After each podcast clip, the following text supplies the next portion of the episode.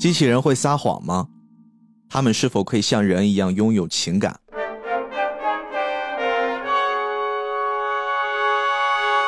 人工智能可以识别我是谁吗？他们可以有自己的家吗？或许这些问题在这些年的科幻类影视作品、小说作品中频繁的出现，大家对于这些问题似乎也见怪不怪了。但是今天我们要聊的这部作品呢，在这些内容的表达基础之上，给我们呈现了另一幅别样的画面。虽然它并不是一部新的作品，出现至今已经有几十年的时间，但是当奈飞重新把它动画化并重新出现在我们视野当中的时候，我们再一次被震撼到了。大家好，欢迎收听这期的菠萝油子，我是主播 B B，我是主播大王。今天我们来聊冥王 Pluto。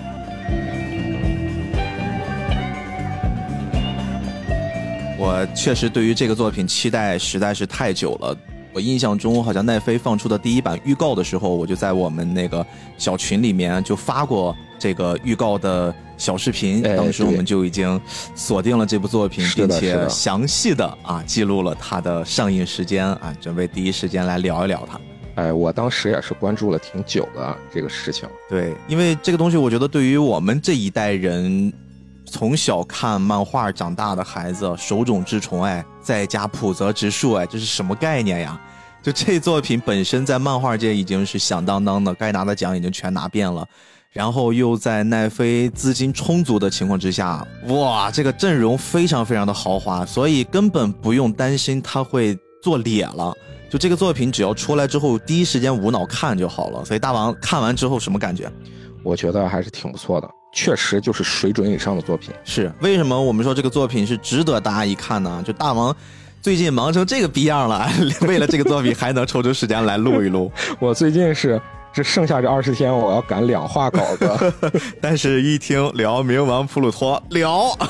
聊聊聊呀，而且还准备了不少东西啊。我们废话不多说，我们赶紧跟大家来。好好的聊一聊这部作品，当然还是亲爱的朋友们，我们今天这个作品没有办法完全保证不剧透。所以说，我们更建议大家，如果时间充足啊，你去看一看动画；如果时间更充足，你再把漫画也看一遍。哎，然后呢，听一听我们今天给大家聊的这个部分，你再去看，或许也问题不大。因为我们今天主要给大家做的是信息补充。听完了这期节目，你应该会更加的了解这个作品，甚至说是，哎，我们用吃透有点就是太自大了，可能就是你更会走进这部作品吧。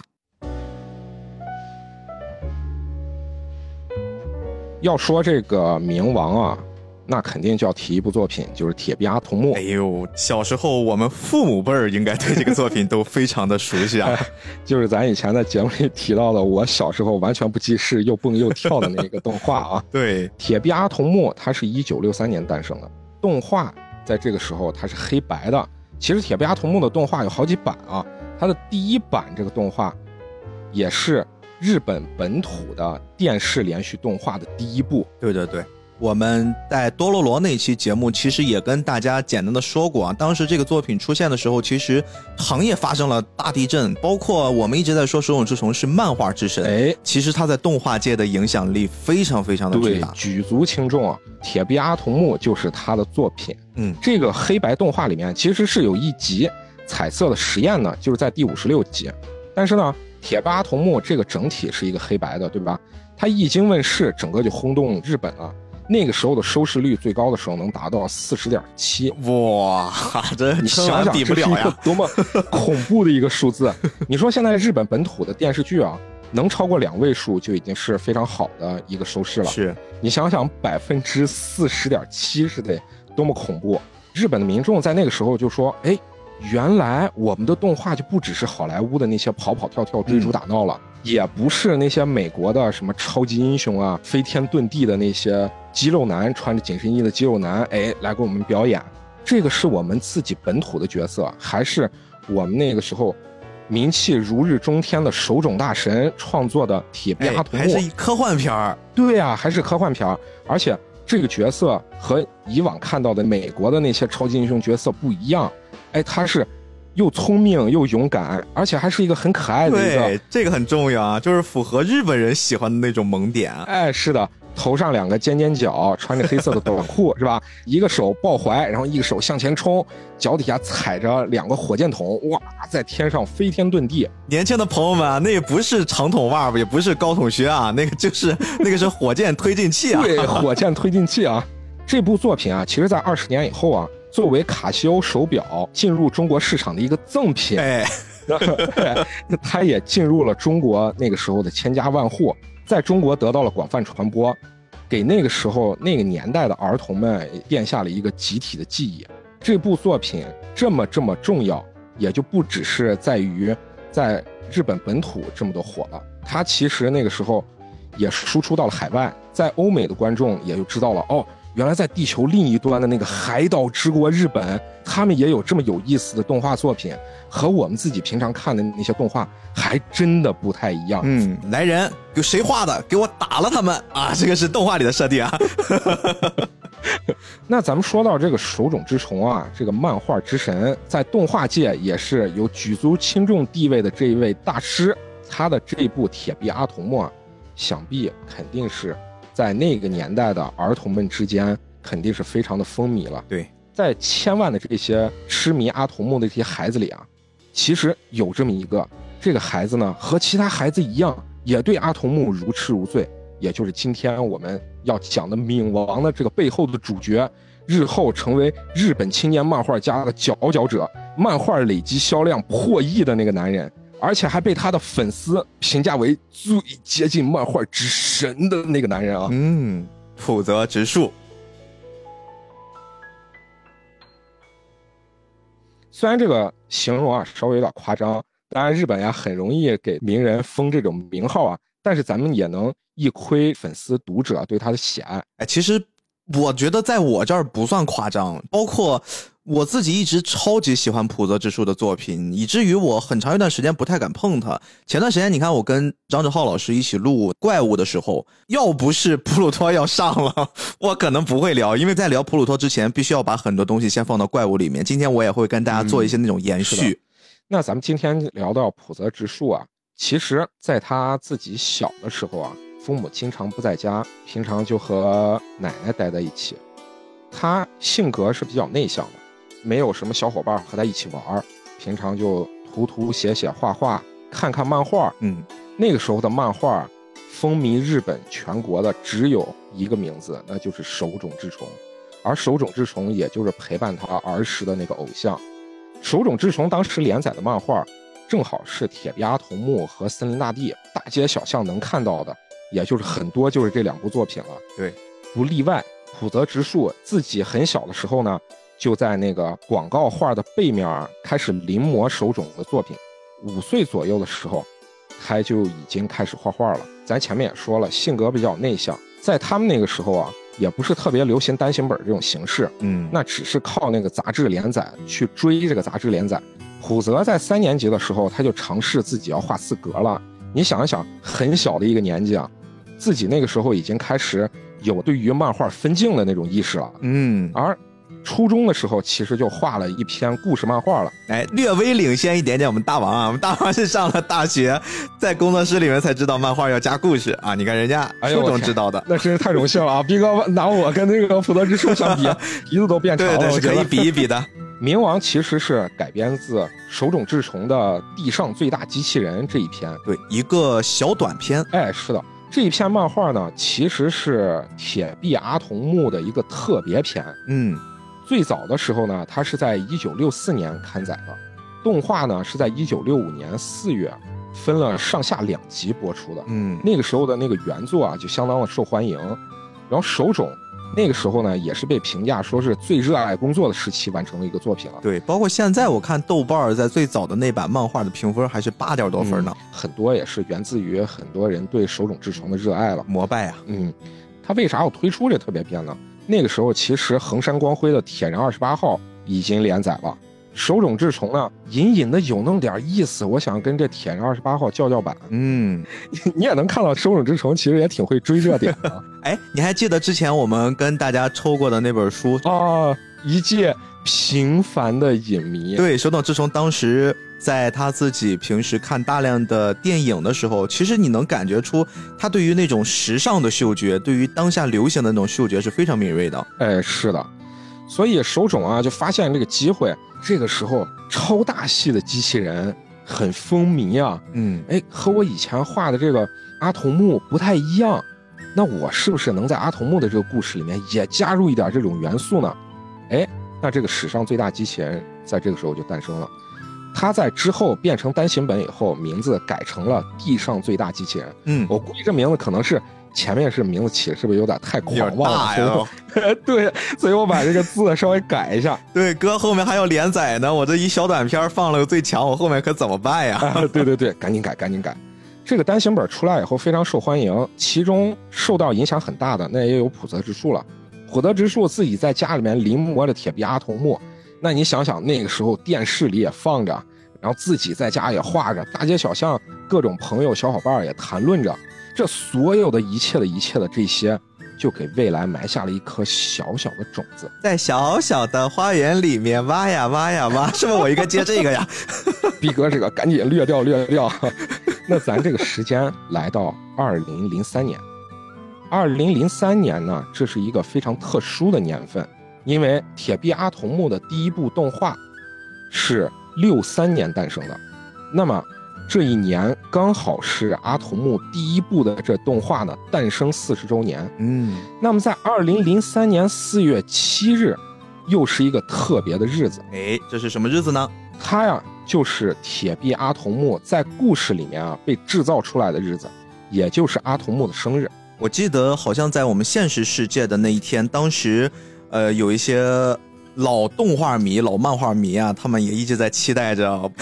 阿童木能不能飞上天空，被他们看一眼啊。今天应该是你出现的日子了，结果大家其实还挺失望的，没有找到他。这一年这个日子这么特殊，那在这个日子到来之前，在二零零二年年底的时候啊，手冢制作公司在他的社长。松谷孝征带领下，准备迎接这个日子到来的时候呢，哎，有两个人拜访他了。这两个人呢，提了一个非常大胆的方案，他就说：“我们希望啊，以铁臂阿童木地上最大机器人为原作，创作一部新的漫画。”这两个人是谁呢？一个是小学馆的编辑片寄聪，还有一个呢，就是浦泽直树的老搭档，叫长崎尚志。凑成这次会谈的前面还有一个很奇妙的小故事。虎泽直树，咱们也说了，他小学时候啊，特别是自己童年的时候的那个偶像手冢治虫，对他的影响非常大。但是咱们前面没有提，其实他在中学时期对他影响非常大的还有另外一部作品，就是手冢的火鸟。我们一直想聊的作品啊，我们还没有准备好，大家再给我们一些时间啊。想聊不敢聊，嗯。浦泽直树在中学时期看到《火鸟》这部作品啊，惊为天人了，再一次受到了手冢大臣的精神震撼，也想画这么一部具有这么高文学性的作品，和以前看的《铁臂阿童木》那种偏向低龄化的少年的那种作品完全不一样的，全年龄段甚至是成年人都可以读的具有文学思考性的这么一部作品，那么。我能不能完成呢？虎泽直树其实自己心里面一直有这么一个心愿，如果有机会的话，我能不能替手冢治虫把他最终火之鸟的这个最终回给完成了呢？那么咱们大家也知道，手冢治虫一九八九年的时候就因病去世了。那个时候据说他生前的时候啊，对于这个火之鸟的项目其实是有一个整体的规划的。他计划自己是想要在二零零三年完成的，哎，二零零三年听到了吧？那二零零三年他想要把这个最终回火之鸟的这个现代篇，同时呀，也是铁臂阿童木这个诞生篇，让这两部作品在剧情上能和这个阿童木被制造出来这个时间节点能重合在一起，嗯，结束，最后自己啊就宣告封笔。哎，这里呢，我要给一些不太了解火鸟的听众朋友们补充一些信息哈。哎，手冢治虫大神在创作火鸟整个这个系列的时候，他是一个故事接一个故事这样创作的。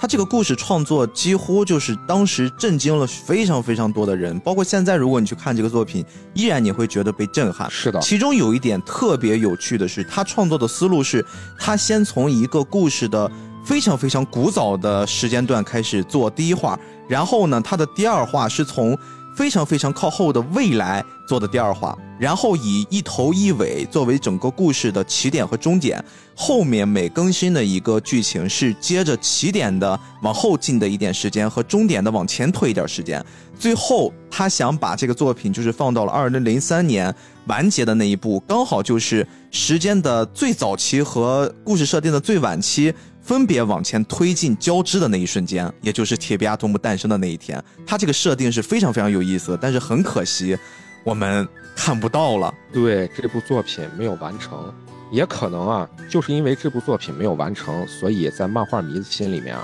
这是一个心心念念的，却是没有办法能把它完美的呈现出来的一个小遗憾。是的，那浦泽直树呢，也是心怀着这种遗憾。自己心里想着，我能不能有幸把这部《火之鸟》以我自己的这么一个方式，能给手冢老师交上这么一份答卷？哎，搞一下子。他呢，于是把这个提案啊，就跟自己的老搭档长崎尚志呢沟通了。我想试一试。他把这个方案递交了之后呢，却没有得到手冢治虫著作权方，也就是手冢制作公司那边的回应。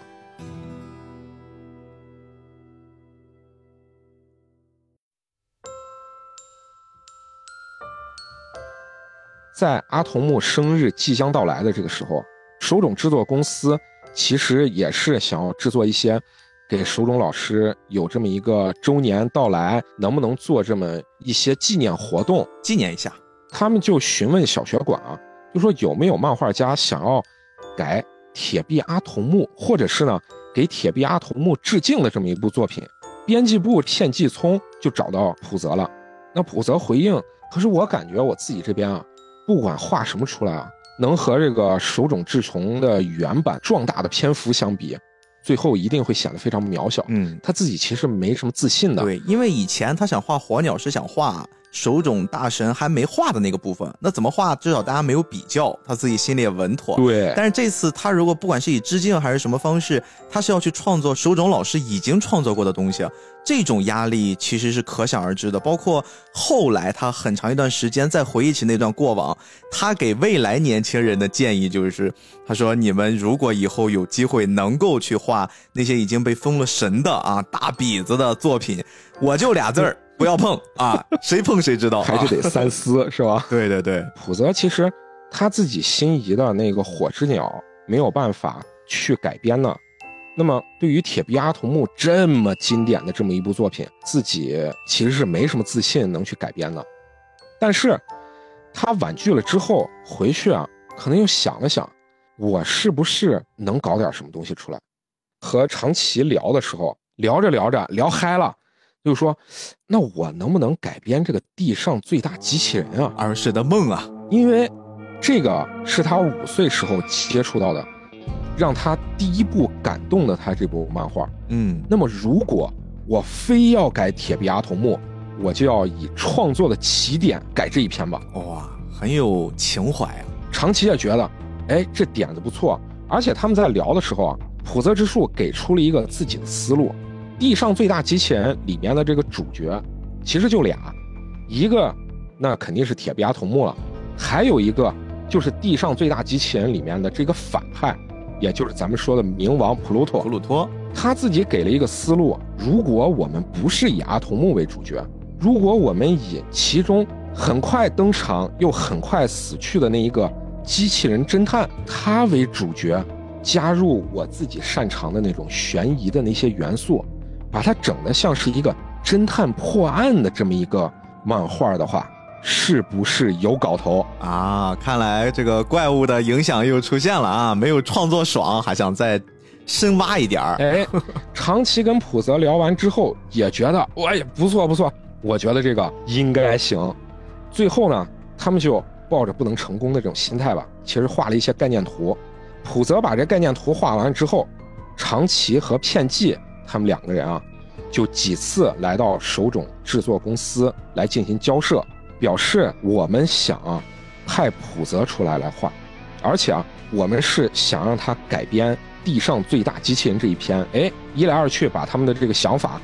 给公司这边传达了。那公司这边啊，其实他们最早的时候。是原想着，啊，小学馆这边是不是会派一个更年轻一点的一个漫画家来接？对，找几个小年轻不 怕死的。没想到他们递交出来的是普泽的方案。其实你也能想到，手冢制作公司这边可能他们原本想的第一方案也不是普泽，因为前面已经被拒了一次了吧？嗯。不过呢，这个时候普泽已经是相当有名的成名的漫画家了，而且画的漫画确实是非常的优秀。那说，哎呀，我们也很欢迎。他们手握著作权，但是最终的决定权呢，还得要由手冢治虫的长子手冢真来给一个答复。但是手冢真这边啊，却一直没有给他们回复。话分两头说，手冢真这边啊，其实呢，他在两千年那个冬天就已经得到这个企划案了，但是自己心里面其实一直担心，铁臂阿童木生日这一天，那肯定有很多的媒体啊，很多的这种庆祝活动，那这部作品能不能？脱颖而出呢？那会不会被埋没在各种的声音当中？而且，如果它不是一部非常好的独立的作品啊，那么这部作品，那还不如不画。那自己其实就婉拒了。但是自己在思考了良久之后呢，最后又决定，哎，我还是答应跟他们两个人见一下面。于是呢，普泽和长崎在二零零三年三月二十八号这一天，和手冢真见了面，聊过了之后。打消了自己心里面的顾虑了，而且也答应我要以兼修的身份和你们一起参与创作。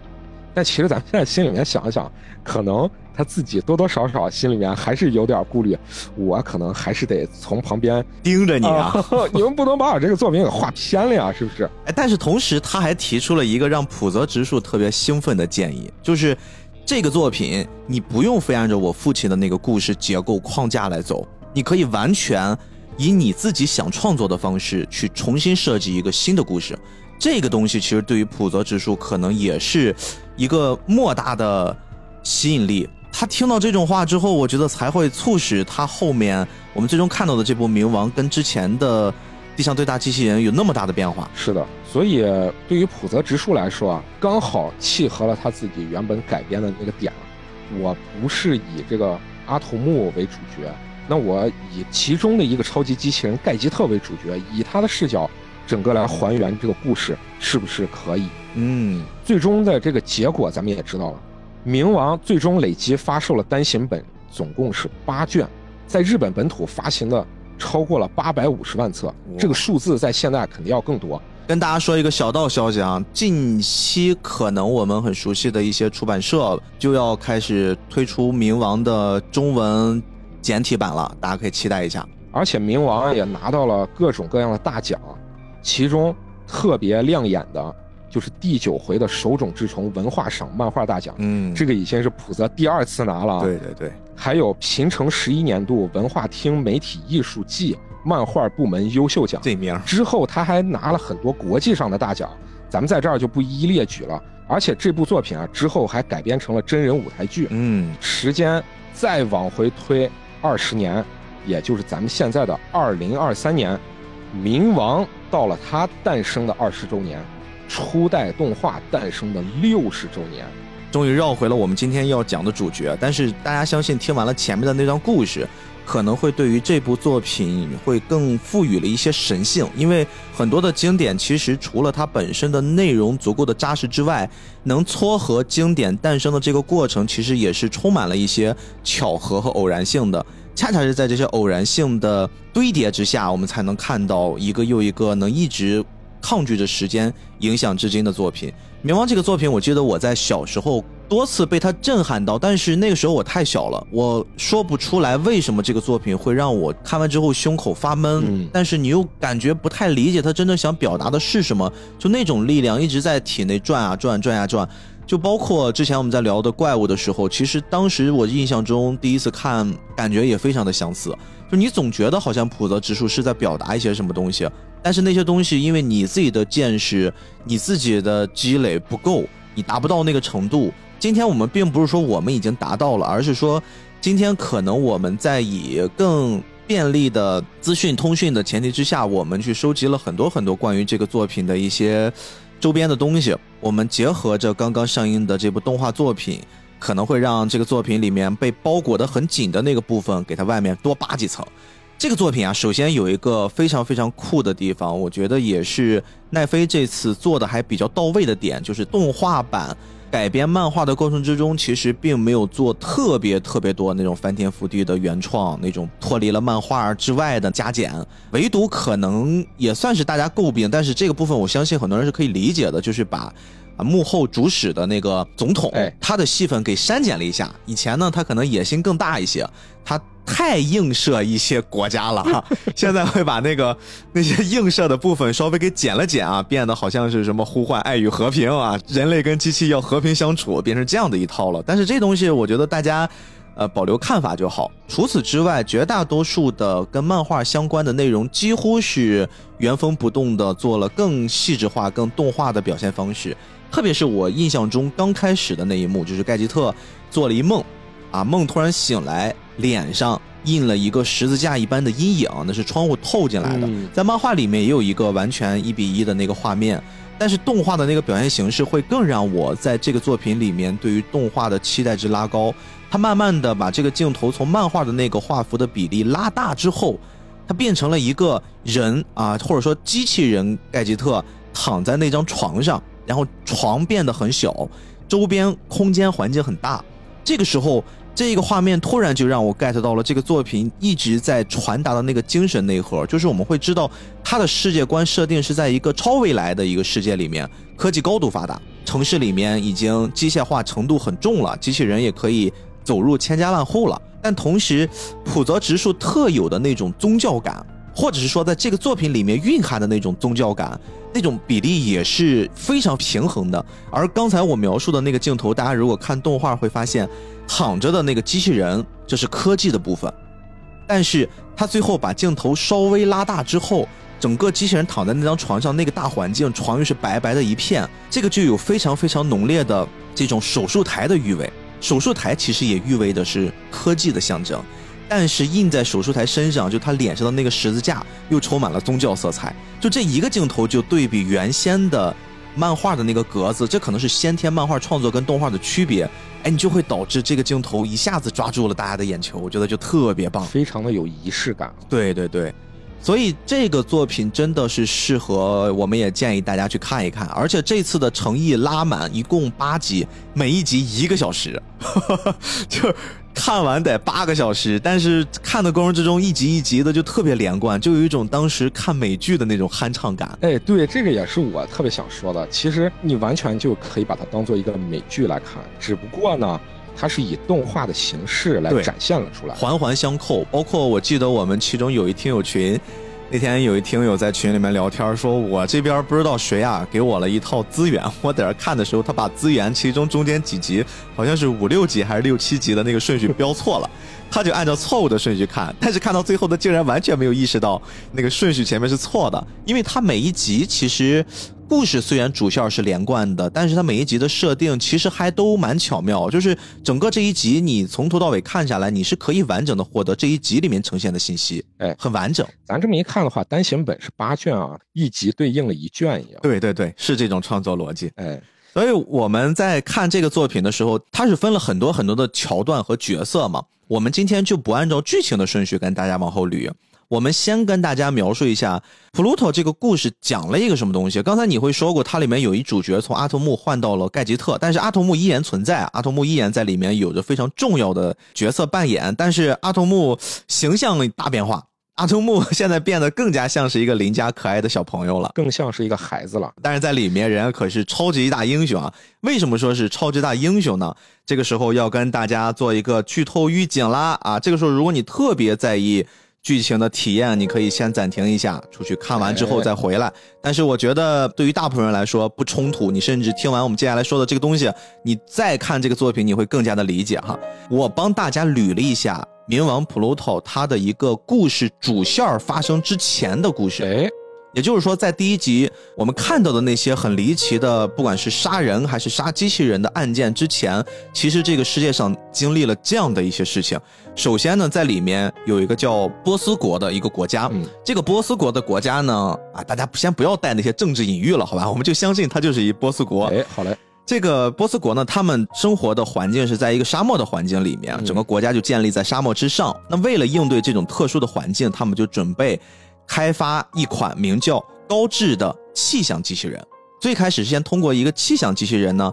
然后来完成对于这个土地的变化，让这个土地上可能不再那么的被沙漠包裹啊，嗯最好充满一些绿色。想让我们的国家变得越来越好。哎，对，并且呢，他们当时的任务其实非常简单，就这件事儿想做成，只能通过一些高性能的机器人担任这个任务才可以实现。所以呢，他们当时就召集了全世界最强的一波机器人研究的科学家，他们就一起开会讨论开发。其中呢，就有我们《铁臂阿童木》里面大家的老朋友天马博士。啊，这个天马博士在阿童木里面，其实他就可以直接的理解是阿童木的父亲。哎，是的，他曾经是这个世界上最聪明的人。如果说科学家里面也把它分成三六九等啊，有的是科学家里面的普通人，有的是科学家里面的聪明人。那天马基本上就属于科学家里面的天才，非常非常高的定位。这个世界上没有人能跟他匹配，除了一个人，就是他的儿子。就他的儿子很有可能会继承到他的天才般的大脑，然后为这个世界造福。但是他的儿子在很小的时候车祸去世了。哎，这对于一个老父亲来说，这是一个非常沉重的打击啊。所以呢，老父亲就当时决定照着自己记忆中孩子的样子，做了一个一模一样的、非常非常先进的机器人。哎我要让我的儿子复活。对啊，这个剧情还蛮俗套的，但是你别忘了，这是上世纪五六十年代的作品。阿童木诞生之后，其实一切都非常的完美，而且真的是特别特别的聪明。但是天马博士这个时候察觉到，他不是自己的孩子，他过于完美了，过于像一个人了。于是他就把阿童木卖到了马戏团。后来呢，天马博士的一个同事，也就是我们在阿童木里面经常看到的御茶水博士，哎那个大大鼻子，头博士，最早的动画版里面那个鼻子跟脸一样大，就非常的夸张。哎，但是我们说到这个御茶水博士，其实有没有发现，浦泽直树老师在《Pluto》里面其实是用了非常非常多的笔墨在致敬手冢治虫老师，哦，就那个形象非常非常像哎，你这么一说，还真的是，对，所以我有时候会看到在动画里面出现的那种活灵活气的御茶水博士啊，在说话、在跑动、在保护阿童木的时候，我总感觉好像手冢治虫老师在换了另一种方式，活在了他最喜欢、他最习惯的动画的世界里面。就他好像自始至终都没有离我们远去，就会有这样的感觉。嗯，这个就是咱以前聊过的，我说自己灵魂的那个延展啊。如果能留下这么一部作品，那么是不是自己会以某一种方式能得到永生呢？其实，在这个作品里面，致敬的部分还不止这样子。你看哈，在阿童木创立的时候，诞生了阿童木的这个博士叫天马博士。然后在我们之前聊的另一部浦泽直树的作品《怪物》里面啊，也有一个非常重要的主角，也叫天马。哦，这个不是巧合呀。其实浦泽直树在最初怪物创作的时候，他之所以让天马博士成为了一个高超的医生，其实真的跟铁臂阿童木里面的这个天马博士是有关联的。哎，你看，在阿童木里面，天马博士创造了阿童木，然后后来因为一些原因把阿童木给抛弃了。这个时候，普泽直树说，如果在这个世界上有另一个平行轨迹啊，有另一个世界，天马博士没有抛弃阿童木，那会变成什么样子？啊，哎，所以我们再回想一下，在怪物里面的剧情，天马博士是不是在面对一开始约翰需要救治的时候，他克服了很多阻碍，然后给予了约翰第二次生命，并且在后面发生的一系列事件中，即便是约翰做出了那么多无法想象的恶行的时候，他依然没有放弃，没有直接处死约翰。哎，这个就是作为剧作它特别重要的地方。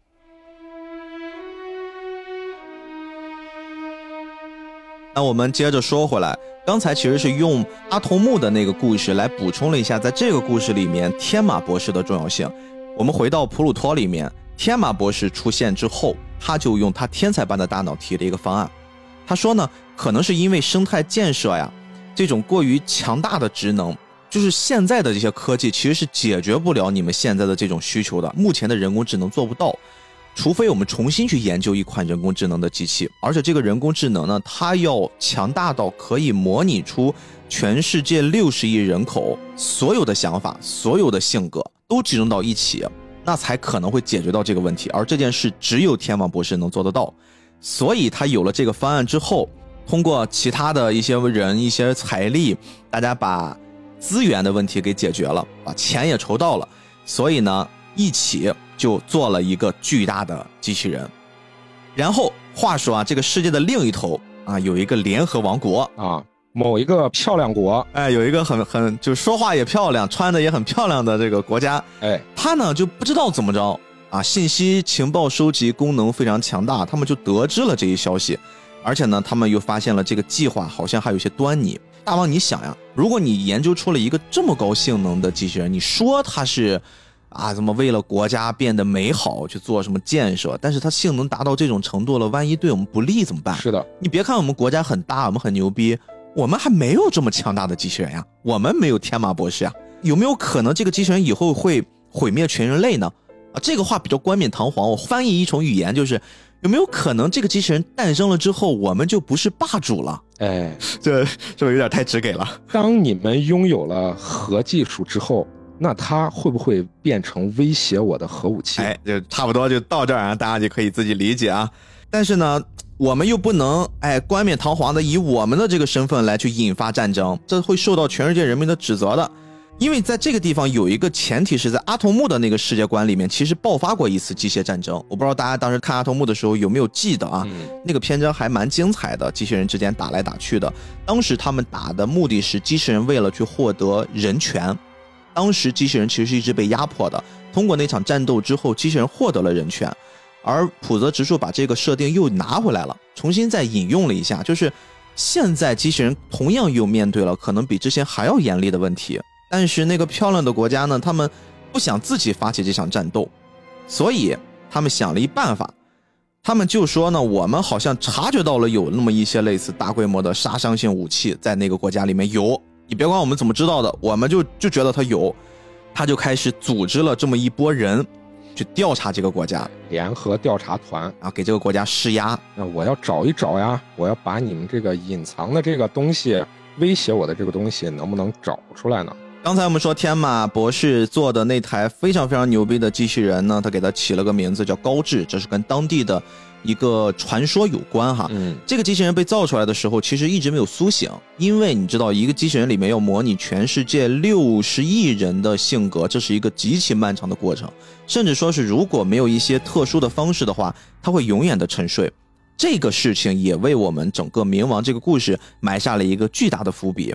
但是为了实现这个计划，首先呀就要先阻止这些变数，有的人想阻止，有的人想促成。那么大家就开启了一场争夺战啊！首先呢，还是因为战争，因为那个很漂亮的国家通过这样的方式把这个战争给发起来了，就通过舆论挑拨，让这个战争打起来了。很多很多的国家，它本身也拥有一些先进的机器人，大家呢可能会派着自己国家的以机器人为核心的部队，打得非常非常的混乱，然后直接结果就是让波斯这个国家后来灭亡了。嗯，他们。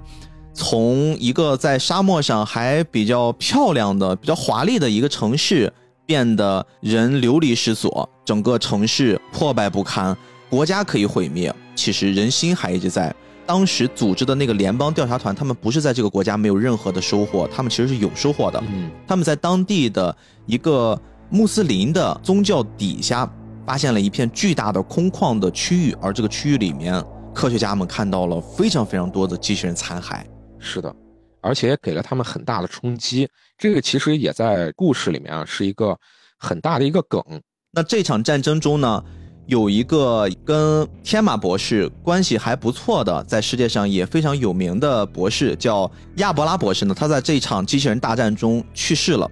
临死之前呢，他带着对这个世界的怨恨，把自己的记忆给到了天马博士那儿。天马博士后来就拿着这个记忆植入到了那个一直没有苏醒的。体内蕴含了六十亿人格的先进机器人的体内，因为在当时的设定里面，他发现只要植入了一种极端的情绪，不管是愤怒呀、仇恨呀，还是悲伤呀，只要这种情绪去引导了这个机器人的思维，啊，它就可以开启苏醒。但是苏醒之后变成什么样的人格，这就不知道了。很像是我们生下了一个小朋友，我们也不知道他长大会变成什么样的性格一样。而且他这个变数更大，有一点像是踩地雷或中彩票。对对对，因为他毕竟是以极端的情绪引导他才苏醒的。哎，是的，这个机器人一出来就非常的先进，先进到什么程度呢？这个机器人甚至都不知道自己是机器人，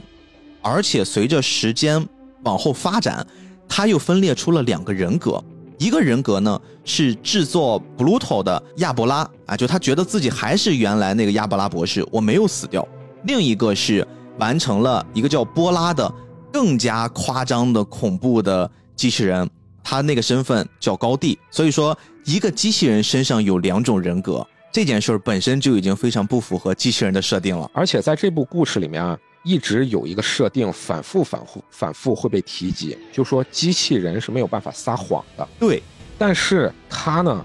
在故事的早期，其实就有很多这种迷惑性的设定啊，就说他其实是会撒谎的。嗯，这个呢，也为后面做下了一个很大的铺垫和反转。然后就几乎回到了我们这个故事的主线儿。故事的主线儿，刚才大王跟大家介绍过，盖吉特。盖吉特呢是一个警察系统里面花了高价钱打造出来的世界上七个顶尖机器人之一。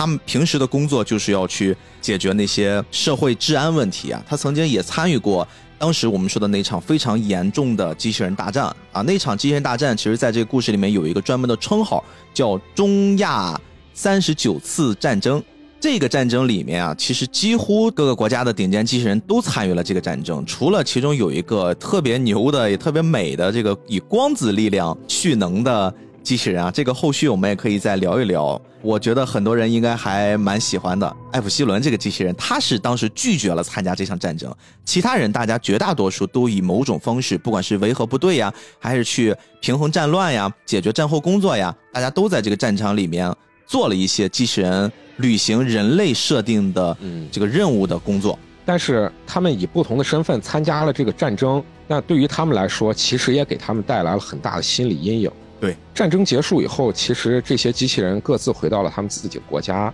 参与着自己不同的工作。然后有一些是成为森林保护者，还有呢想要过平静的生活，创作音乐、学音乐，还有的呢成为了格斗家。但是呢，自己的背后其实有一个很大的家庭，自己呢也收养了好多无家可归的小孩儿。所有所有的这些机器人呢，回归自己的平常生活以后，突然出现了这么一个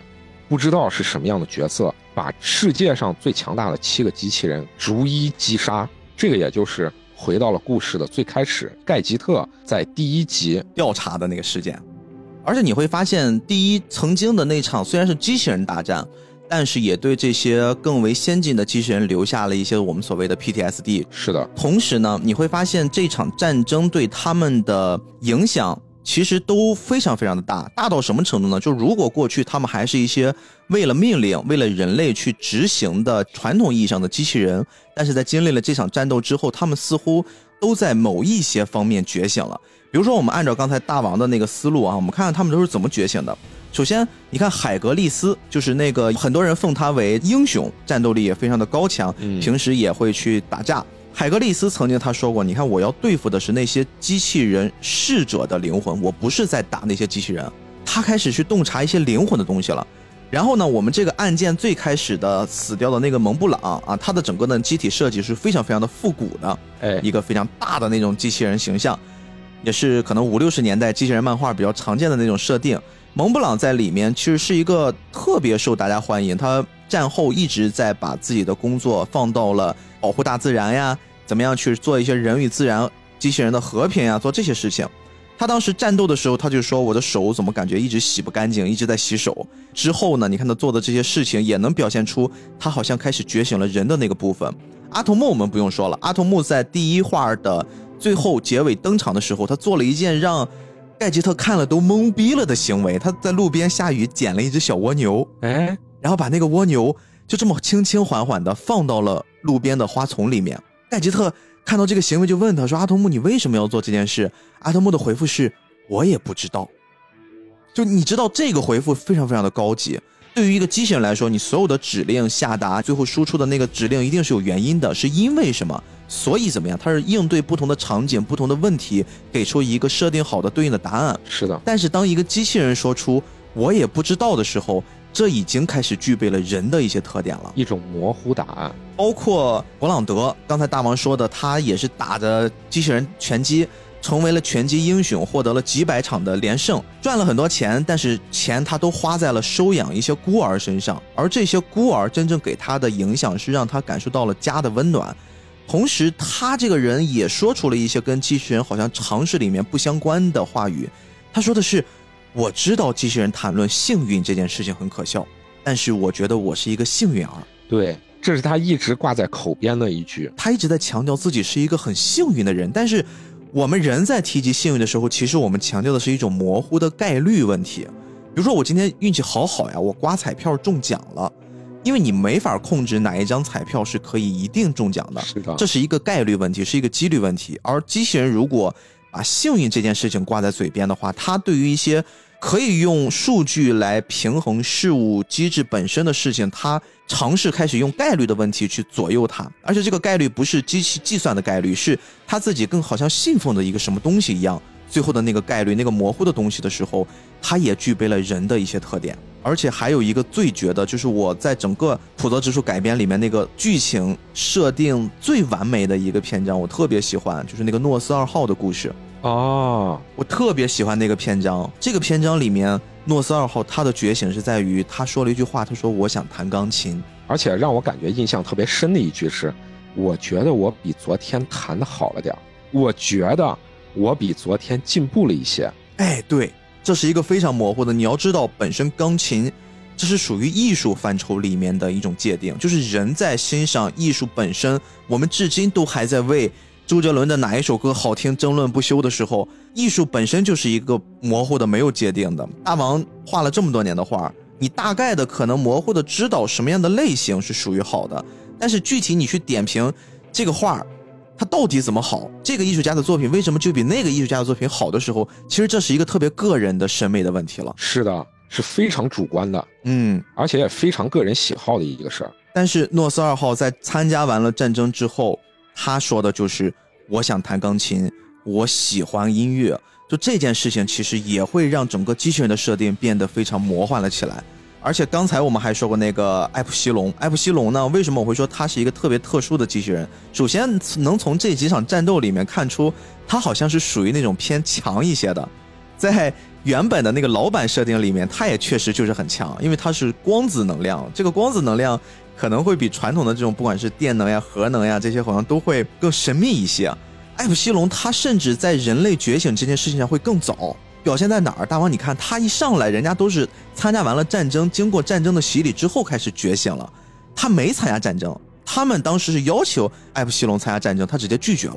他说：“我不想参加第三十九次中亚战争，甚至你们说我是逃兵，我都没有问题。”他是直接在战场之前就拒绝了这件事情，并且在战后收养了非常非常多的战争孤儿，而且他收养的是人类的孤儿。其实这个在整个故事里面也是作为他的这一条线里面故事内的受到很多非议的这么一个点。嗯，就是在这样的一些强大的机器人面前，地上最强机器人普鲁托苏醒之后，开始一个一个的将他们击杀，而随着击杀的。过程变得越来越举世瞩目，因为他们每一台机器都是世界级的顶尖的力量，可能是举国之力才能研发出这么一台高精尖的机器人设备。所以说，你会连续发现这个世界上非常非常多国家的机器人都死掉了，甚至有一些是作为战争英雄给他们进行国葬啊，包括我们特别喜欢的阿童木在里面，其实也死过一次，也被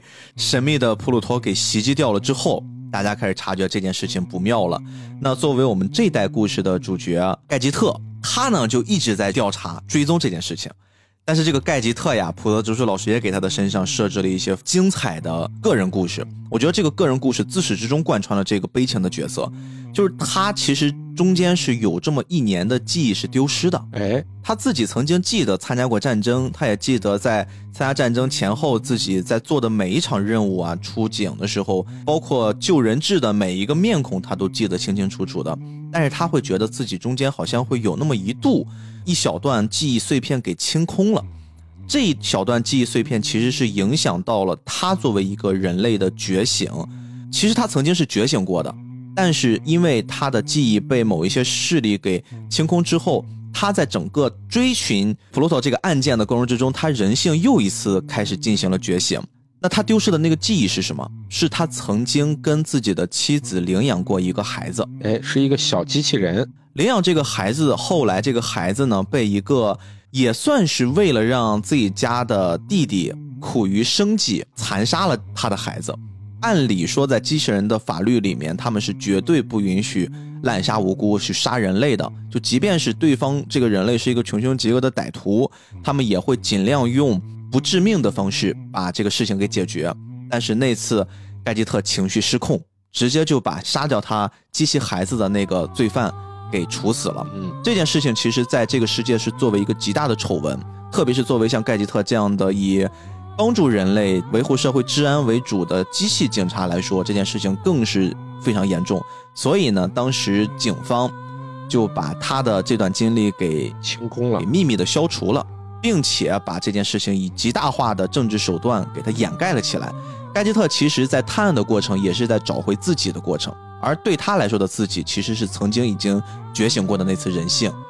其实整部作品和原版的这个作品来对比的话，其实浦泽直树花了非常大的力气，加入了各个人物的构成，还有他周围的关系等等的这些扩写。嗯，那咱们现在来看的话，其实这个扩写是非常成功的。是因为原版它的那个故事呢，其实就是一个很简单、很。直接的这么一个故事，普鲁托被造出来之后，一个一个和这些机器人对打，然后很快速的把这些机器人全部消灭掉。阿童木和他之间呢有过几次交手，然后在交手的过程中呢，他也道出了自己内心里面的想法：我呢是被我的主人造出来的，我的命令就是要和你们来打架。如果我不是和你们打的话，那么我有可能会和。你们这些机器人成为朋友，特别是和阿童木之间，似乎好像有了像人类一样的那种友情。但是呢，最终的那个结尾到来的时候呢，他自己也殒命了，拯救周围的人吧。手冢老师他在最后的一个大格，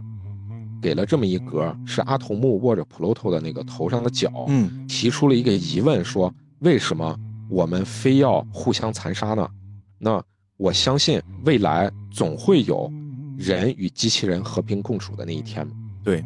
我觉得我看老版的那个漫画的时候啊，我有一种感觉，给我传递的一种信息是，机器就像是人类利用的一种工具，嗯，而且老版他其实最后那个谜底揭开的时候呢。里面有一个反派角色，那个反派角色也就是普罗托的主人。嗯，那个主人呢是一个像是《阿凡提》故事里面那个八一老爷一样，就那么一个角色。这个角色其实一直就说我自己称王没有办法实现愿望，那么我造这么一个机器人。我要让你去打败世界上最强的机器人，来替我完成这么一个心愿。对他的目的就是想当国王，人类国王他当不了，他就当机器人世界里面的国王。你现在一看，其实是很简单的一个目的。对，最后自己身边的机器人制造者揭开了自己的身份，就说：“啊，我既是你身边的这个谋士，但其实呢，我又是以另外一个身份造了另外一个机器人。然后这个机器人呢，就是最后打败普罗托的那个机器人。然后呢，他又。”揭开了一层谜底。我不仅是机器人制造者很厉害的这么一个博士，那我其实呢是被你好久之前抛弃的么一个机器仆人。我用这种方式呢，让你去理解，我们机器人也不是随随便便就能让你使唤来去的。你也要知道我们困难的地方。但是呢，给人异样的一种感觉是，他用的这种方式让他自己的主人回心转意，并且觉醒。但他却是用以另一个机器人，特别是有智力的，咱们可以叫做人工智能，牺牲它为代价，来让它自己的主人悬崖勒马，放下屠刀。你这么一想，其实是一种很残忍的一个事儿。对，如果你把这个身份一换，从机器人的角度，你会觉得这个事儿我可以这么做呀。反正如果你把它当是个机器的话，坏了我再买一台不就好了吗？我再换一台就好了吗？但如果机器人已经变成了人呢？真的是你想的跟他想的是完全一致，你能做的他能做的也完全一致的时候，甚至他已经就是一个跟你平等一样的生物的时候，这件事情可能你下决定的那个瞬间就没有那么顺畅了。所以说，原本手冢老师做的那个《地上最强机器人》那一篇，其实他整体的那个故事和整体提出的这个问题，并不是说特别的深入，因为它毕竟是一个。给低年龄段的儿童看的一个少年漫嘛，对，那那个时候也没有青年漫这个概念。对于浦泽直树来说，他想要改编的，特别是他把原本的那一卷的内容扩写成了八卷，除了对于政治上的那个隐喻之外，还有一个给人提出的问题，就是机器人到底算不算人？嗯，如果人类的身体被机器取代了，那他到底还能不能称之为人？忒修斯之船了，哎，那。这种题材，特别是这个主题，在电影或者是各种文艺作品里面，其实在这之前已经有很多很多很多的作品来提过了。嗯，那咱不罗列那么多，就我想到的是雷德利·斯科特的那个《银翼杀手》啊，《银翼杀手》它这个名字其实本身就挺有意思的，因为咱们翻译的国语叫《银翼杀手》，它原本的那个名字叫《Blade Runner》，其实。咱直译过来的那个意思啊，就是刀刃上行走的一个人。看完电影以后，也会有，呃，不一样的一种情感在里面。嗯，其实它整个这个故事讲的是，在未来的世界里面是有人和复制人的。嗯，有这么几个复制人，他们从很遥远的这个星系逃回了地球。然后这个复制人有一个领袖叫罗伊贝蒂，他带领着他的几个手下回到地球上，其实是要寻找他的制造者。因为复制人的生命被设置的只有四五年的时间，那么我们在死之前，我们想要延续我们自己的寿命，我们能不能更长久的活下去？其实他们的目的很简单，主角是哈里森福特演的，就是这个银翼杀手。银翼杀手呢，其实就是警方这一边去追杀叛逃的复制人的，算是一个很凶狠的这么一个职位，他。在追杀这个罗伊贝蒂的过程中，哎，一来二去的，呃，探寻到了各种真相。最后的结尾呢，罗伊贝蒂和他在楼顶上有这么一个追逐的这一场戏。银翼杀手挂在楼边就快掉下去的时候，罗伊贝蒂救了他一把，嗯，把他提上来之后，自己的生命也耗尽了，而且这个时候也留下了非常传世的那么一个遗言。他说：“我曾经见过人类无法想象的美，我见过太空战舰。”在猎户星座旁熊熊燃烧的景象，还注视着 C 射线的万丈光芒。然后在唐怀瑟门近旁黑暗里面熠熠闪耀，而所有这些过往都会在时间长河里面淹没，就如同雨中的泪水。然后死亡的时刻即将到来，很有诗意啊。对他说完这些话之后，生命也就停止在了这一刻。其实，在电影当时给人传达的说这个。主角是人，这么一对比，那当然幕后的时候其实也有不同的解释啊。咱们把它理解成人，就说和他一对比，特别是和这些浑浑噩噩生活的这些芸芸众生相比，似乎他更像是人。嗯，因为他具有平常人所不具有的，或者是已丢失的那些特别宝贵的、可贵的品质。但是在整部作品里面提出的这一个疑问就是，他们虽然身为复制人。在解释里面说，是程序给出的反应，到底能不能算是身为一个人的反应呢？那么他们所做做出的这些事情，能不能称之为一个人呢？然后《银翼杀手》后面不是还有一个续作吗？对，那续作的话是韦伦纽瓦导的，他这个续作是以复制人乔为主角，整个这个线索也是，就说乔其实探索到一件事情，当年的那个。带着复制人逃亡的银翼杀手，他们居然有一个孩子，复制人居然能生育。嗯，那乔在整个侦破的过程中，想要找到这个生下来的复制人孩子到底是谁。乔知道了真正的真相之后，自己还义无反顾的要保护并且阻止大公司的那个杀手，然后躺在了雪地上望着天空。乔这个设定其实很有意思。因为之前发生过这个复制人的这种叛逃等等的这些问题，那复制人现在设定的是完全听从命令的，他们和以前的复制人不一样，是没有以前的复制人那么智能的。嗯但是乔是在这种环境下诞生的复制人，乔给出的命令和设定不一样的这个反应，到底是不是作为一个人能生出的那个决定？咱们回头再来看《冥王》这一部作品，其实里面有很多的篇幅，就是在探讨他们机器人到底能不能称之为人，他们能不能有人的权利，能不能有人的情感，能不能有人的灵魂。至少在这个作品正常时间线里面，浦泽直树是给出答案的。他的答案是是的，因为在里面我们会看到机器人保护法，包括很多大家去提倡机器人会拥有跟人平等的权利，甚至到了后期他们也可以领养自己的孩子。就这些基础的法律保障，其实是建立在他们更多的理念之上。当然，你也可以说，这个世界还依然存在着那些反抗机器人的、抵抗机器人的组织存在。嗯我们刚才其实聊到了一个很重要的观点，是机器人如何去辨别它是可以跟人相对等的，它是不是通过比如说一些比较明显的判断标准啊，类似于机器人也拥有了可以说谎的能力，机器人也拥有了跟人一样的情感，或者是机器人现在也可以有拒绝的权利，是不是因为有了这些东西，它才可以称之为人？至少在目前的科技发展之下，我所能了解到的就是，你知道机器学习感情这件事情，我们很多人都会说机器人是没有感情的，它的感情其实是通过模拟，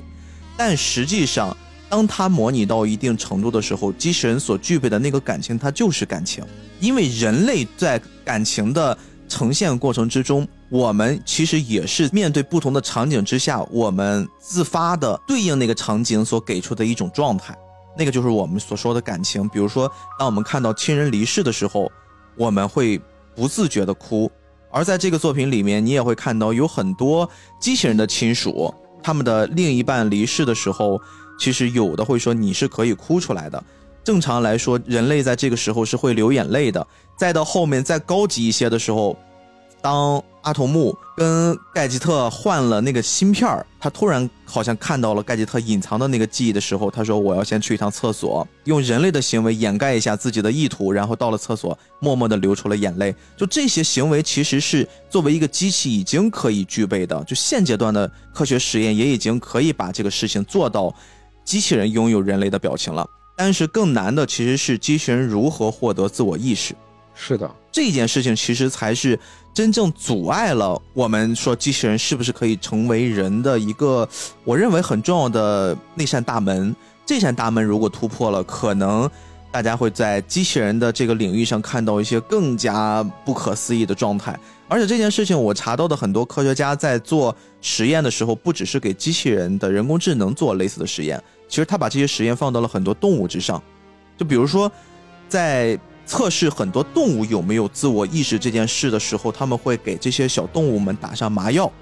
趁着麻药刚刚苏醒，就他们刚刚恢复一些意识的时候，在他们面前摆放一个镜子。嗯，正常来说的话，动物是会从镜子里面看到自己的嘛？是的，这个时候，科学家会观察这些动物的反应。如果这些动物看到镜子中出现的自己是一种探索行为，比如说他去触摸一下镜子，他去摸摸自己，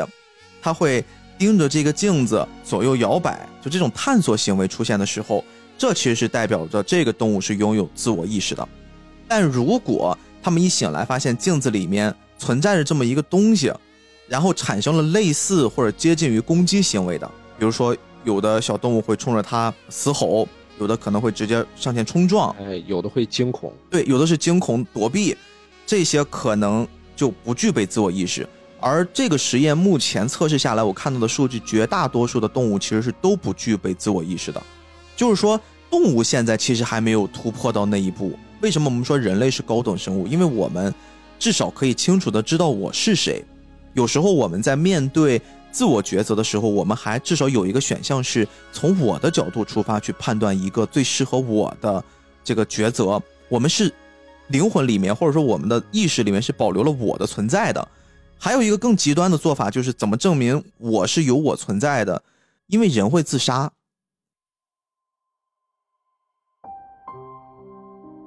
就是我们现在思考一下所谓的地上最强机器人这个物种它到底指的是谁？它真的是指的布鲁托吗？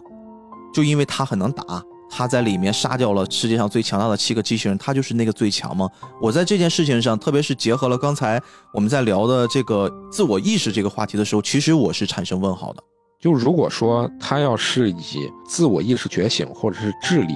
就是从这种角度来看的话，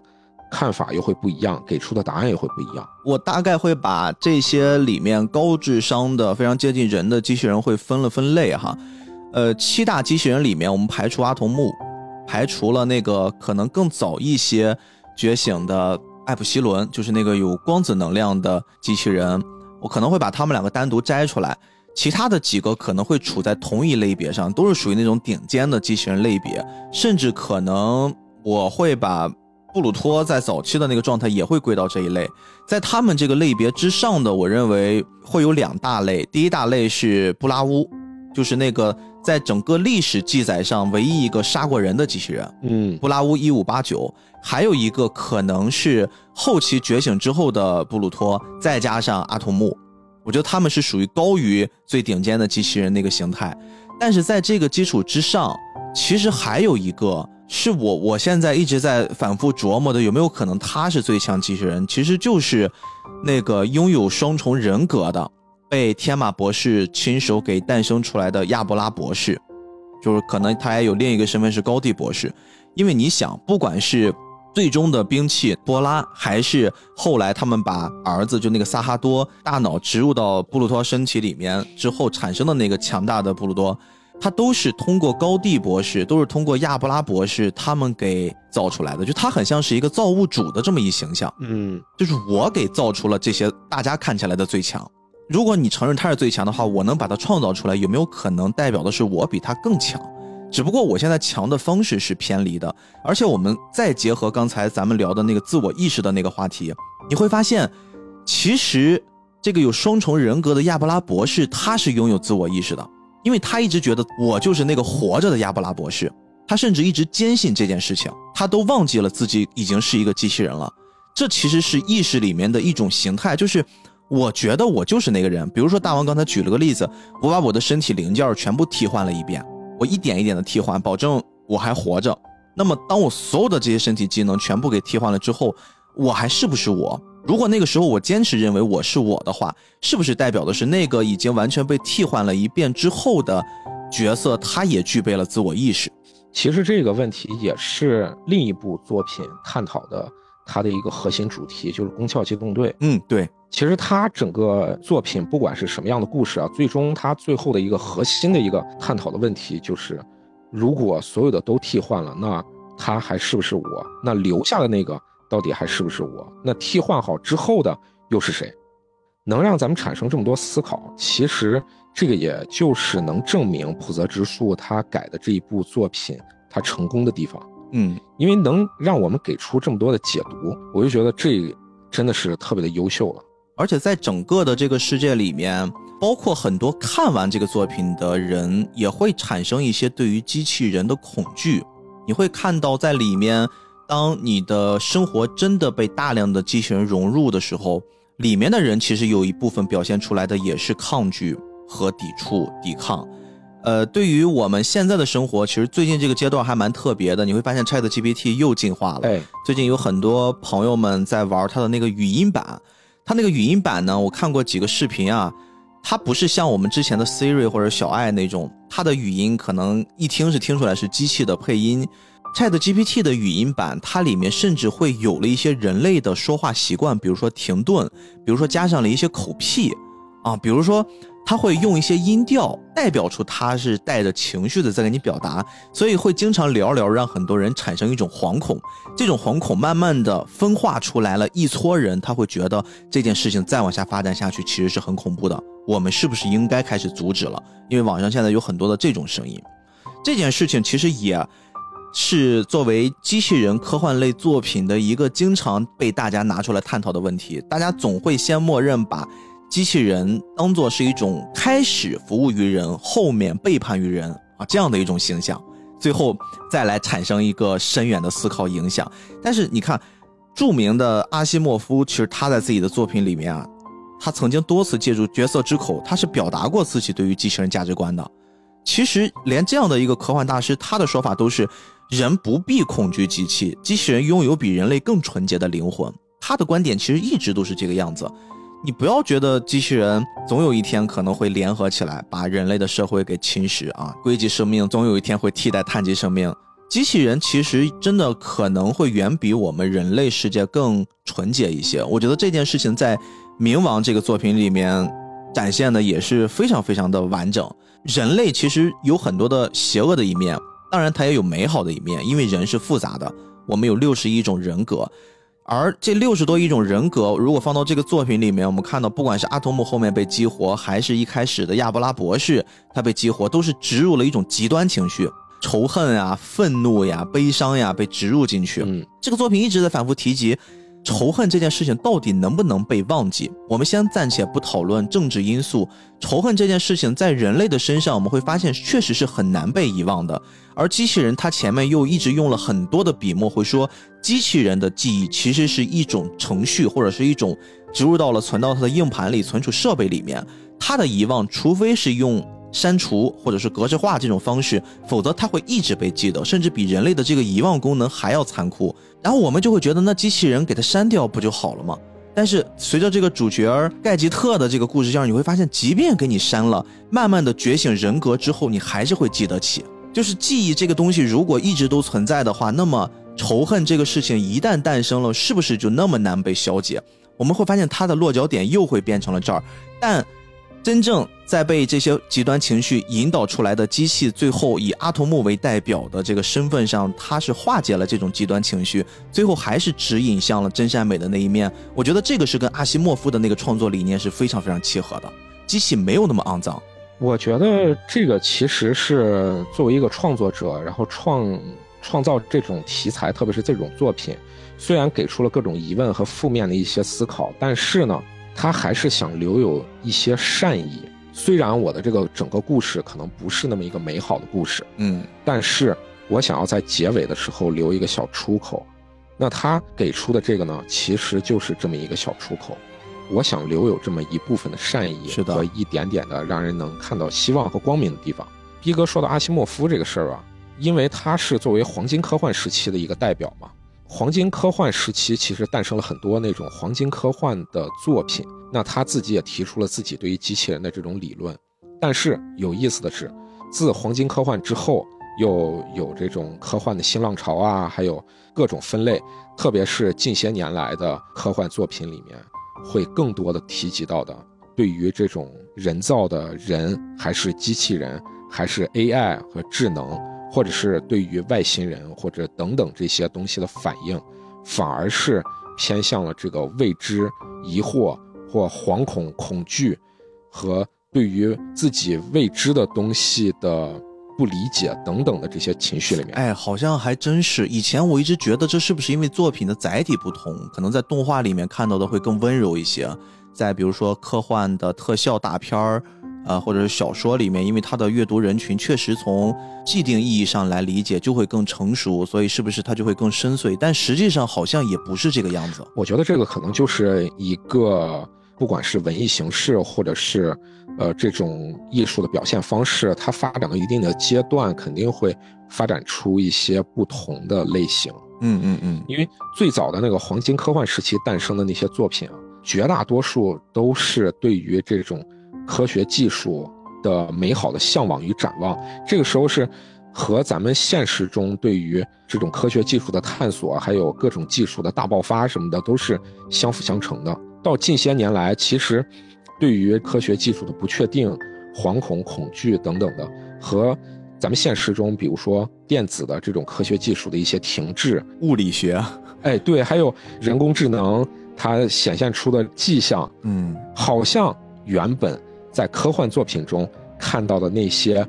对于我们来说是够不到的那些场面，一点一点的，似乎都在现实中好像实现了。对，你说如果我们现在，比如说手上拿的手机、无线的这种电话、天上飞的飞船，还有能跟你对话的这种人工智能 AI，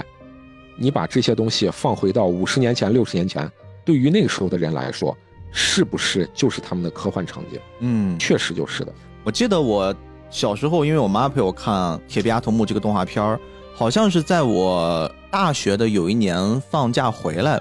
我们是在一个电视上还是在一个什么地儿看了一广告阿童木，然后就聊起来。我妈突然就开始感慨说：“你看小时候我们觉得阿童木那些不可思议的装备啊，什么火箭啊，什么离子炮，又这个那个的飞行，好像现在基本上把它的单独每一个功能拆出来，我们的科技都能实现得了了。”是的，就这个在以前是遥不可及的一些幻想，但是现在确实你会感觉，我们已经开始走进了一种近未来的那个时代。但是我们因为每天生活都是这个样子，可能感知又没有那么明显，所以说艺术创作这件事就显得尤为重要。我们怎么样很柔性的去表达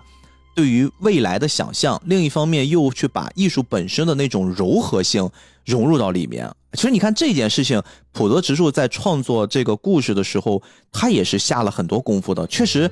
就像是他之前我记得有一个小经历，当他知道要去改编手冢治虫大师的这个作品的时候，给他自己惊的好像是都起荨麻疹了。后来发现啊，不用完全按照那个来，我可以有自己的创作空间，慢慢的这个病又给消了。他其实确实在这个作品里面花了很多的功夫。大王这个作品，你还记得主角的名字叫什么吗？主角的名字盖吉特吧？盖吉特这个名字是从哪来的？你知道吗？嗯，不知道呀。非常非常有意思，我给你讲一段小故事哈。哎，你说说。首先，我们先回顾一下整个这个作品，因为你是看过漫画版的，动画版里面其实表现的也很明显。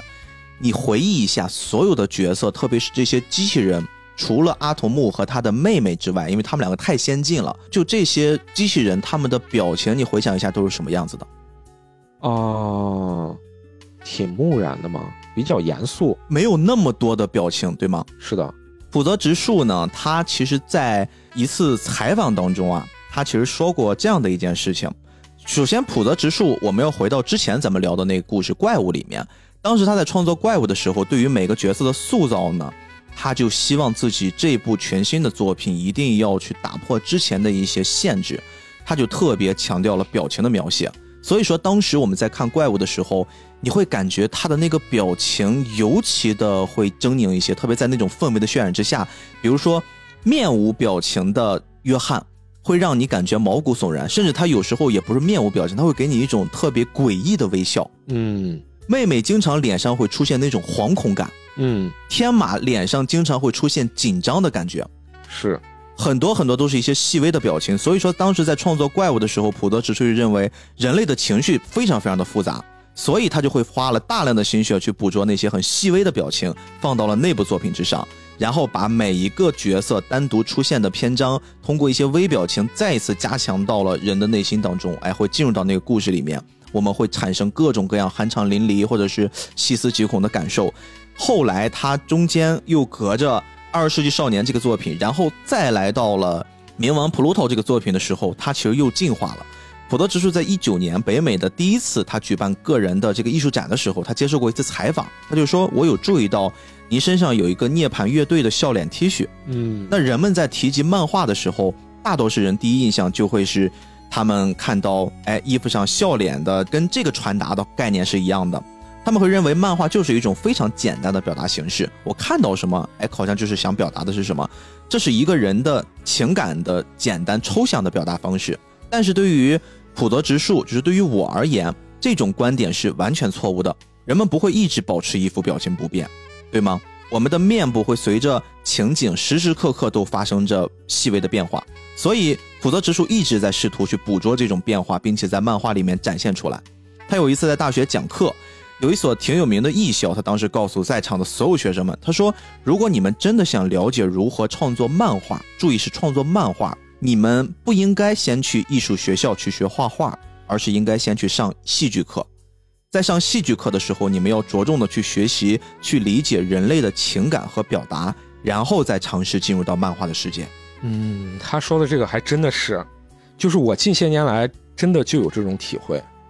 你知道，不管是漫画还是动画，就是这两种形式，其实，你如果跟真人演的东西来对比的话，里面的角色，你不管是再怎么写实也好，不可能完完全全的表现出现实中人的各种复杂的表情、情绪的各种的体现。对，这就是为什么现在我们看到很多三 D 动画，特别是劣质的三 D 动画，你会觉得就是别扭，但是它的建模其实都已经很标准了，很 OK 了，但是你就是觉得很别扭。你说的三 D 动画，其实三 D 动画更让人觉得有点恐怖的地方就是，如果你把它制作成，比如说像皮克斯或者是迪士尼他们这种已经成体系的标准的，有他们自己一套东西，然后建立出来的这种构架出的东西，你会觉得哦，里面的人好鲜活。但是如果你把它放成一个写实的一个人，是真真正正的写实的人，和我们现实中的比例人是一样的。那么他们所做出的这种动作会让人觉得有点怪异，对对对，这是我们现实中见不到的。就如果是他们表现出的那种各种夸张的动作，你会觉得他的动作会有些好笑和诡异。如果是按正常的把这种不管是表情还是他们表现的肢体给他柔化，如果跟现实中的人一样。那么他的表情又会觉得让人觉得哪里会觉得不舒服，恐怖谷了嘛？对，是的，这是因为他们没有办法能真真正正捕捉到现实中人的各种细微的表情和变化。医学生应该知道，人类面部的肌肉是非常多、非常密集，而且非常细致的。我们做的每一个微表情，其实动用的面部肌肉群是非常大的一块儿，所以这件事情真的是天然的。纯从零到一的创作环境、创作场景的时候是非常非常难做的，所以对于一个动画，我们刚才说的是三 D，如果是一个二 D 的，如果是一个手绘的，难度是非常非常大的。近些年来，我会不满足于漫画中所凝练出的那么几种表情，就比如说，如果是吃惊啊，眉毛就高挑，眼睛瞪大；那如果要是愤怒，就呲牙咧嘴，张大嘴巴，嘴画的特别夸张。我在以前在漫画工作室当助理的时候，那个时候主笔和他的妻子，他们两个人也是一个夫妻档，他们会有一套自己的那种对于漫画里面人物角色的几种表情的，呃，算是总结。然后人物的那个脸呢，也会有几种角度的总结，就是说你只需要画这几种和这几种表情，就能让人很快速的能体会到。哦，这个人是在生气，这个人是在怎么样？过多的表情呢，会使整个漫画的绘制难度增大。那么，把绘制难度增大而且不讨好的这些东西全部剔除掉。当然，这个呢也是，比如说绘制动画或者是绘制漫画里面其实非常基础的一套方法。就是你如果能掌握这个，基本上就能，呃，掌握这么一套对于动画或者是对于漫画分镜的那种表达的一个基础的形式了。但是。我近些年来会有这种不满足感，就说如果我要是再多点表情呢，那他这个愤怒和上一个愤怒会不会不一样呢？不一样的角色，他表现伤心或者是怎么样皱眉的那种形式，是不是又会有区别呢？特别是我正在画的这部连载里面，我对于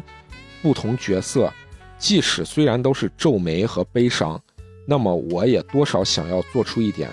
不是说跟现实中的人一样，对于漫画来说，肯定还是要有一种夸张的方式。但是我能不能做出点速写感在里面？那不一样的地方，如果是读者他能捕捉到我画的这个东西就不是上一次的复制，那么读者会不会能体会出不一样的情感在里面？嗯，有一个简单的办法，就现在开始培养你闺女学表演，然后当你的小模特，哎，没事就给你多来几个表情。但是你看哈，我们在讨论到这一步的时候，可能大家也开始突然意识到，特别是看过怪物那部漫画的呃原著的时候，会发现哦，好像他当时是这么处理的，怪不得我会有这样的感觉。大师不愧是大师。但是在两部作品之后的《冥王普鲁托》里面，我们的普泽直树半神又进化了。他现在进化到什么程度呢？大王回想起我们在聊这个作品里面那些机器人，他们其实是没有多少表情的。而且从我们的既定理解上，机器人确实就不应该有那么多的表情，因为他们是机器。冥王普鲁托呢？这部作品里面那个主要角色盖吉特，他的这个名字其实是取自于德语。在德语里面，盖吉特是什么意思？哎，它作为名词的时候指的是面孔哦，同时还有一个翻译是表情哦。盖吉特这个名字本身取的时候就是跟表情有关系。但是普泽直树又明确的表明，如果我把盖吉特变成像之前怪物的那种创作模式，它显然已经不是一个机器人了，观众读者是没有办法接受的，它就必须符合面无表情。那么新的挑战来了，在没有表情去表现悲伤，这个时候怎么办？有没有可能没有表情的悲伤达到一定程度才会显得更悲伤？怎么解决这个问题呢？只要我创作出来的那个场景搭配面无表情。一下子把氛围感给提上来，那么即便他面无表情，读者也能感受到角色的内心。哎，这个就是作为剧作它特别重要的地方。而且漫画它有一个自己独有的一个表现形式，就是它漫画的背景。嗯，咱们在看人现实中人表演的时候，假设啊，以漫画的背景，这个人非常华丽的登场了，少女漫画里面可能会哇，背后有好多花呀、植物呀、闪亮的一些泡泡啊等等的。如果你要放在现实的人物表演里面，那这个就会变成一个很搞笑的一个方式。对，但是他在漫画里面却能烘托气氛。其实这个也是我在看冥王的漫画里面普泽直树用的特别好的，也特别佩服的一个地方。首先，第一个，他是会用背景来进行烘托，比如说用不一样的光影来进行整个气氛的渲染。更重要的是。他对于剧作前期的铺垫和后期的翻梗，其实会让人解读出这种不一样的细微的情感在里面。我们刚才说的是盖吉特，还有另一个在这个角色里面很重要的作品的名字啊，布鲁托。布鲁托其实他还有一个身份，在故事里面，其实他是精神分裂的盖博亚博士，他把自己的机器人孩子思维给植入到了他创作的这个巨大的机器人里面。然后让他去实现自己的一些野心啊等等。本身这个作品的名字叫《冥王布鲁托》，这里面其实也有一些来源。这个来源呢是源自于罗马神话，冥王布鲁托这个是一个神话故事。但是我们提及罗马神话的时候，大家可能会更迷惑一些。不过说到希腊神话，可能会更熟悉一些啊。希腊神话宇宙里面其实是划分了三个主要的领域嘛，比如说掌管天空的宙斯。掌管海洋的波塞冬，嗯，以及前段时间 Switch 不是有一个游戏还挺火的，多平台都有那个哈迪斯。哈迪斯是掌管冥界的。我们这里说的掌管冥界，为什么是哈迪斯不是 Pluto 呢？是因为罗马神话和希腊神话，它们本身虽然是两种不同的体系，但是它们之间的关系会特别密切。它们都是古代的神话体系慢慢演变，又随着文化交融到一起。它们源自于不同的文化和历史传统，但是呢，罗马神话又受到了希腊神话的影响极其的深远，两者之间呢，慢慢的就会产生非常非常多的相似之处。实际上，罗马神话里面有很多很多的这些神呀，包括神的那些故事，都是从希腊神话里面借鉴而来的，顶多就是改了个名字，变成了他们自己的故事。所以这种文化传承互相影响，就把两种神仙神话体系就变得非常非常的密切，而且在古罗马的文化里面就发挥了作用。罗马神话里面呢，也有一个掌管冥界的神，他基本上的功能跟刚才我们说的哈迪斯是一模一样的，就是都是去掌管冥界，他们划分的这个权力范围也非常接近。这个人在罗马神话里面管这个事儿的神就叫布鲁托。所以他是源自于罗马神话的哦，但是你别看这个布鲁托他是叫冥王，管的是冥界，冥界是什么？生死的地方嘛，对吧？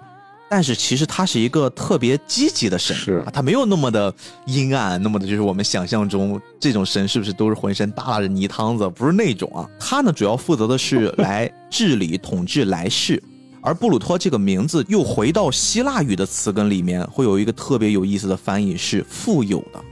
它反而还不是我们想象那种什么死亡的、恐惧的、什么阴暗的，它不是那个。但是当希腊神话引入之后，罗马本身神话里面是有一个冥界之神的，他叫迪斯帕特尔。就这两个，自从从希腊神话引进之后呢，慢慢的人们就开始混淆了。大王，你这么想哈，原本罗马拥有的这个冥神和希腊里面有的这个神，他们本身的其实这个体系都是管冥界，但是管的范围稍微有点不一样。因为你看地上是有一些丰富的矿物质财富的，对吧？嗯，我作为地底下的这些神，我是不是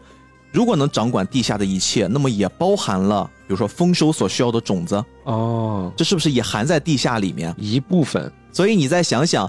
体内拥有萨哈多的那个布鲁托，他一开始想研究的是什么？是不是要去荷兰研究植物学？哦，是的，想要协助整个他的那个国家把绿化的这个工作给做好，这是地下的工作，所以他注定会成为布鲁托。哦，所以这么一解读的话，其实里面有很多可以解读的地方。对对对，同时因为希腊的文化引入到了罗马文化之后，原本罗马的那个名神。迪斯帕提尔，他就后来就被取代了，大家就统一的称之为布鲁托，就是我们的神，把这两个给重叠了。而且他的妻子也很有意思，他的妻子呢叫普罗塞比娜，这个普罗塞宾娜同样跟刚才我们介绍的罗马神话、希腊神话一样，他们给融通到一起了，就等于说那边有一个对照，希腊神话那边的对照就是博尔塞福涅啊，这个名字如果大家比较的陌生的，还有一个更为被人熟知的名字普西芬尼。普西芬尼这个是在游戏里面经常会出现这个女神，她是宙斯和农业之神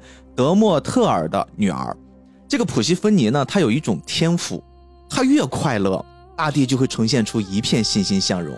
她越悲伤，大地就会呈现一片荒芜。哦，所以你再想想，如果他作为神话普鲁托的妻子。在动画里面对应的是不是那个开花店的姑娘？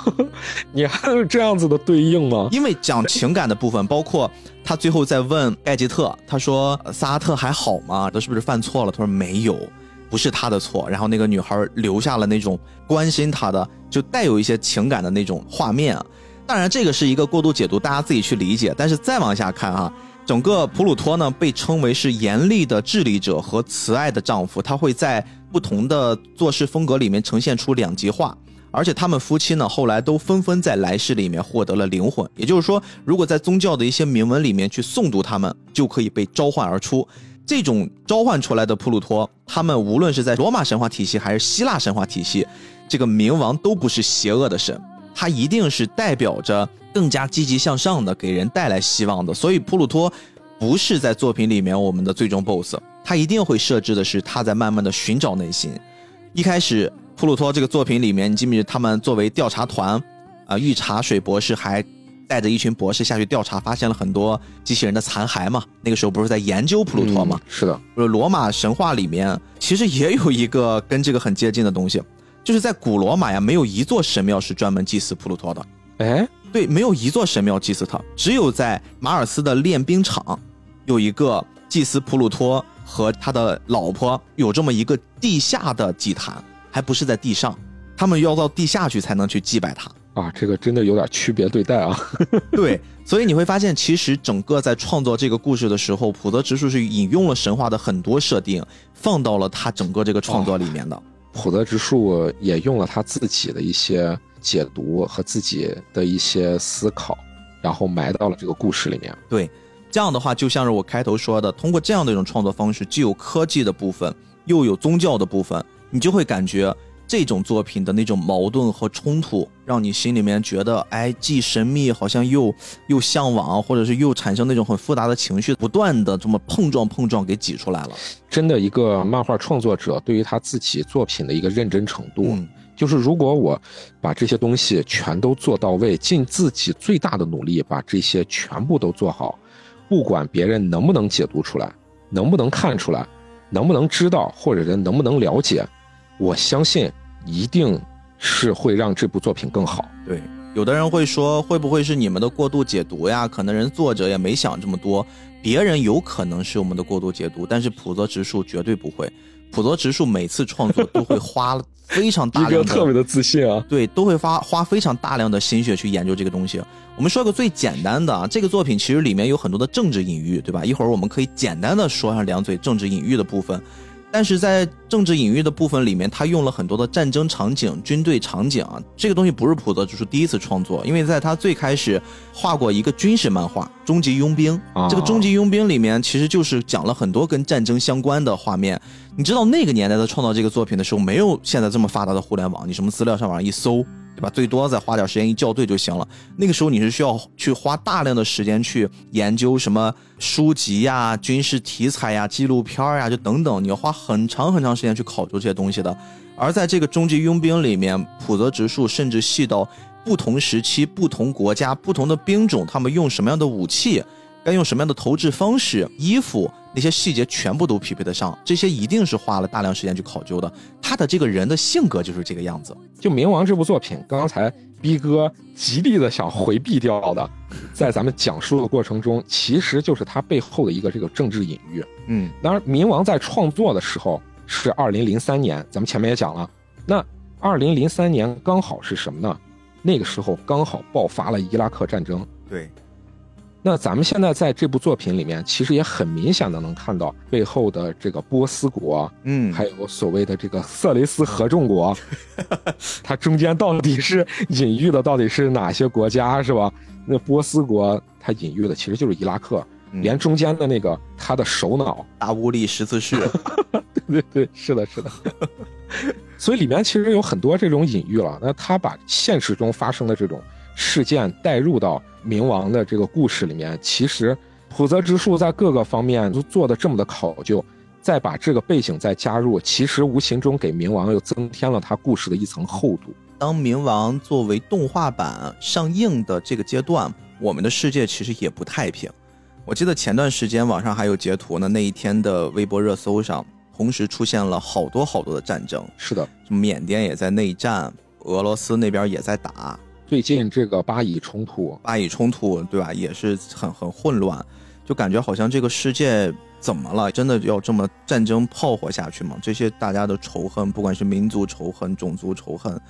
包括各种矛盾、利益冲突，真的会让这个世界走向另一个极端吗？大家可能或多或少都已经有这种感觉了。这个阶段，我们再看到冥王，再看到曾经在二十年前那个时候的战争场面，那些政治隐喻，好像会又多了一些讽刺啊。普泽直树的这个老搭档真木太郎，其实也在后来接受采访的时候被问到过这个问题啊，是不是在这个时候会有意为之？但是他的回答还挺耐人回味的。真木太郎他说，与其顺应时代，大概呢，时代是从没有就变过吧。我们好像回想一下，如果从战争这个维度再往前倒的话，真的就是从普泽直树创作这个作品的时候，那个时候有战争吗？不是呀，他致敬的是手冢治虫，手冢治虫可是正儿八经的经历过二战那个阶段的人，他真的就是在战争的那个年代开始画漫画的人。战争从手冢治虫到普泽直树创作漫画的阶段，再到冥王这个动画出现的阶段，对于很多人来说，这是完全不同的三个时期。但是我们会发现，战争依然在打响，依然有一部分生活在水深火热中，有一部分人在观望世界局势，有一部分人好像感觉世界的动荡与我无关。人一直都是这个样子。所以回到这个作品的最后，当我们看到阿童木对着天空已经变成流星的那些机器人伙伴们，他说：“人类会忘记仇恨吗？”这是一个敞开的答案，可能这个答案在每个人的心里面都不一样。但是我觉得。这真的会值得我们看完这个作品之后去反思一下，小到我们每个人每天的那些小冲突、那些鸡毛蒜皮、那些无法克制自己的小情绪的那一瞬间，其实这些东西是不是值得我们去反思一下？仇恨这件事情有那么难忘记吗？我们是否可以去克制一下呢？我觉得这个作品可能最后给到我们一些警醒吧。